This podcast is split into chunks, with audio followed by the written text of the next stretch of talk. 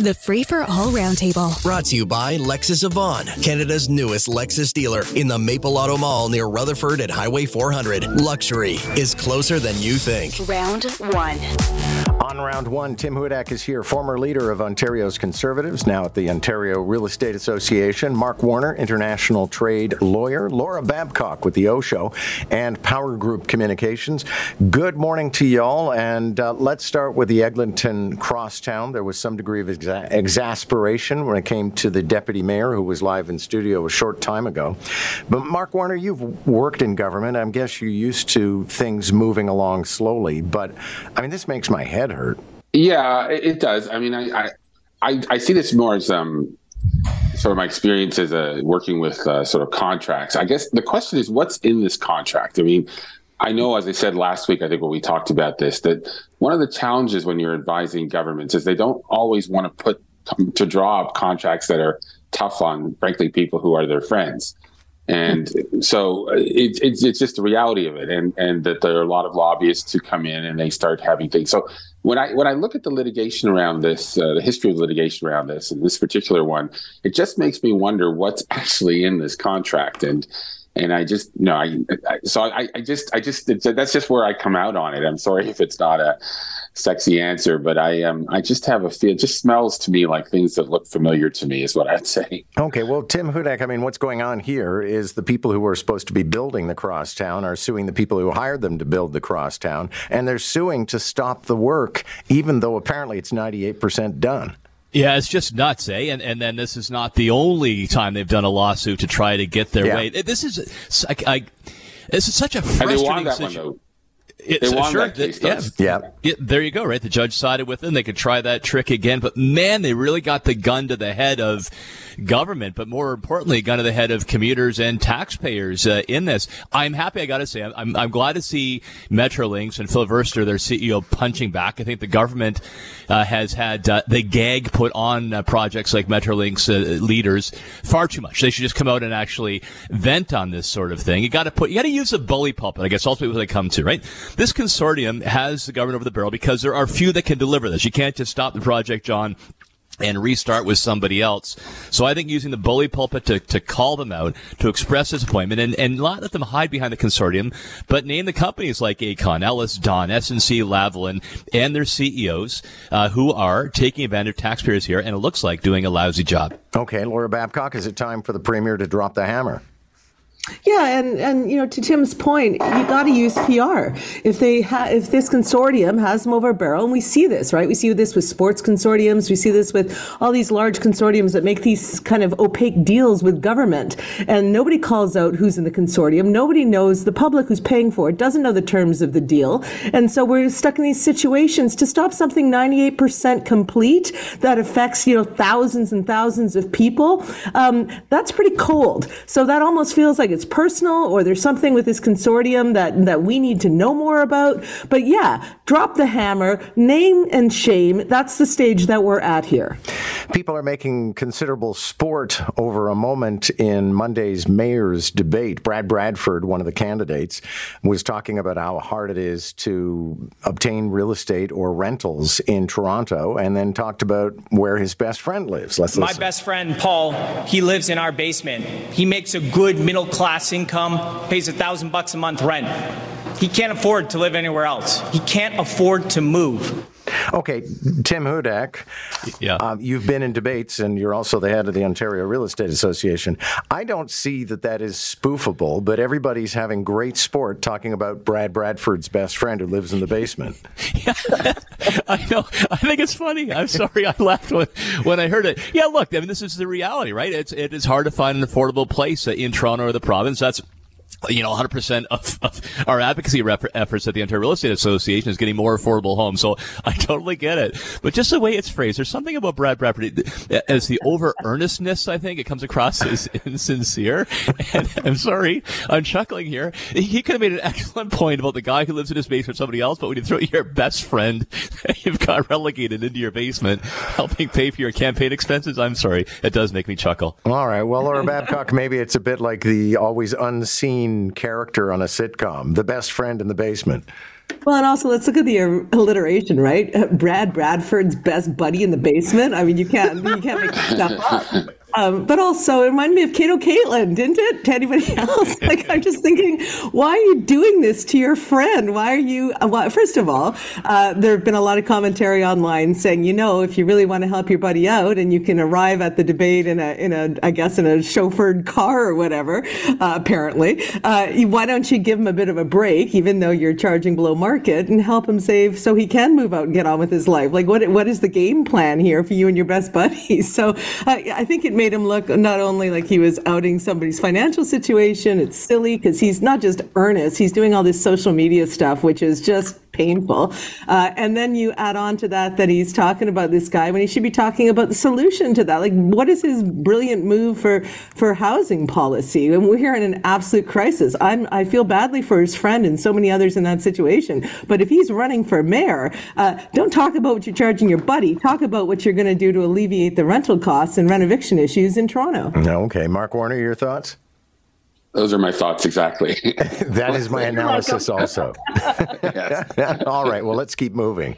And actually, let me start with you, Mark Warner, on this one. I realize this isn't necessarily your type of law, but still, I'm sure you have an opinion on the federal justice minister unveiling new bail conditions. And the idea is it would be harder to get bail while awaiting trial if you have been previously involved in a violent offense. Does that make sense? Well, it's a good idea. I think people have been calling for something like it. I mean, the question here again is the devil's in the details. Can they make it stick? And, you know, we keep coming back to this point that I think I seem to be one of the few people who keeps raising this is the problem might very well be the charter. You know, there's all these issues we come back to is we have courts interpreting the charter a certain way. I'm not sure that what he's proposing here in terms of reversing the onus would survive a charter challenge, you know, frankly, given the way our courts have worked. And that's ultimately what it'll be. They've got all sorts of Nixon things inside there and, directing courts with something in a preamble. But the question is, would any of this stick given the charter? And at some point in Canada, we're going to have a mature conversation about 40 years in whether the thing is fit for purpose anymore. Nobody seems to want to have that conversation, whether it's politicians or media types, or even academics. But unfortunately, most countries have to look at these constitutions some way into it, and we're avoiding having a conversation, it seems to me, and so we'll keep on going down this road. Okay, well, you can't anti-charter the charter. Well, you can't. Look, John, constitutional systems around the world, people revise them and they look at them. The thing is only 40 years old. We've sort of turned it into a totem. We're finding all sorts of areas of our law, whether it's assisted suicide, which we may come to, or this, or whatever, where the constraint on governments is the way the charter is being interpreted. And instead of having that conversation, we go all off in these different directions.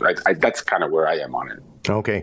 Tim Hudak, everybody loves tough on crime, but in this case, and I'm not advocating against what the minister is proposing, I'm just raising the issue, you always have to presume somebody's innocent, so they may end up spending 18 months in a maximum security facility awaiting trial.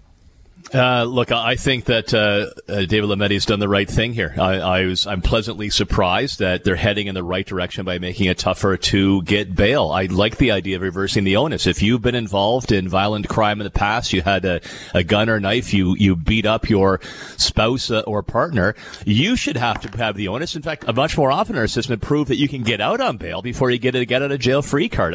This was a unique situation where we saw, I think, all provinces come together to pressure the federal government to finally getting tougher on bail. I'm happy to see that Justice Minister Lametti has actually moved in the right direction. Okay, Laura Babcock, are you in line with that way of thinking?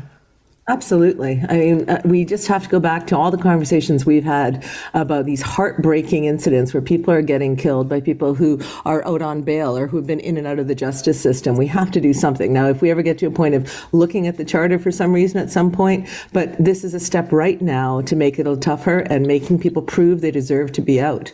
Mark Warner was mentioning assisted suicide. That's another one of our stories this morning. According to a new poll, 1/3 of Canadians are okay with the idea of assisted suicide for homeless people.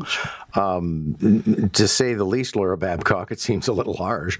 Oh, it's so painful. I almost swore. Sorry, John.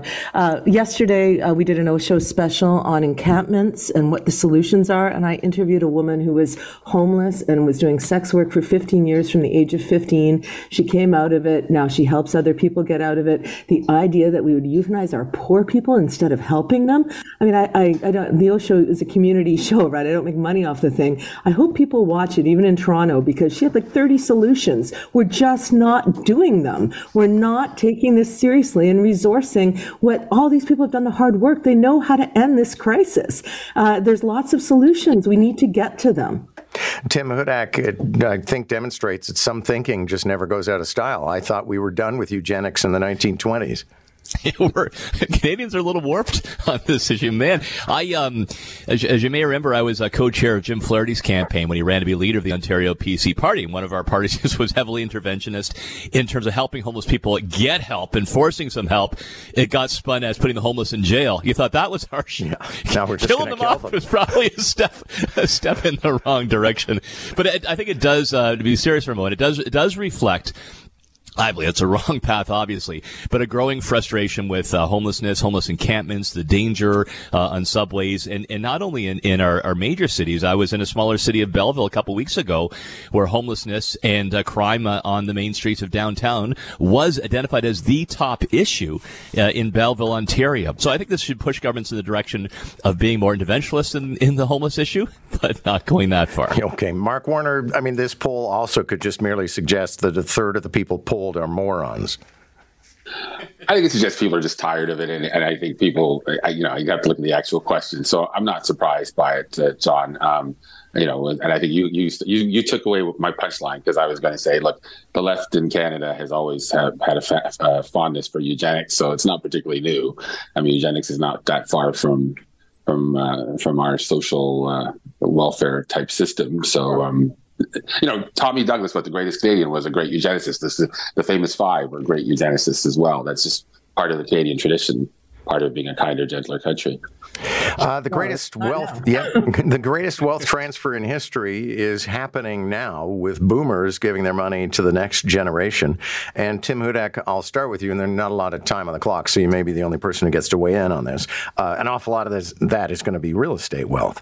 No doubt. We've pointed that out. We actually surveyed on this, and people can see the results at OREA.com, where we found a strong intention of the boomers to pass it on to their sons and daughters, who they love dearly, but want them out of the basement or above the garage. And we find right now that the average loan or just donations or gifts to their kids tops like close to $100,000 in the province right now. Proves you come from a have family that you can get into the housing market. If you're have not, we need solutions for them too. Thanks a lot, all three of you. Great discussion. Laura Babcock, Tim Hudak, and Mark Warner on round one. Catch the Roundtable, round one at 7:45, round two at 8:45. Weekday mornings on More in the Morning. News Talk 1010, Toronto.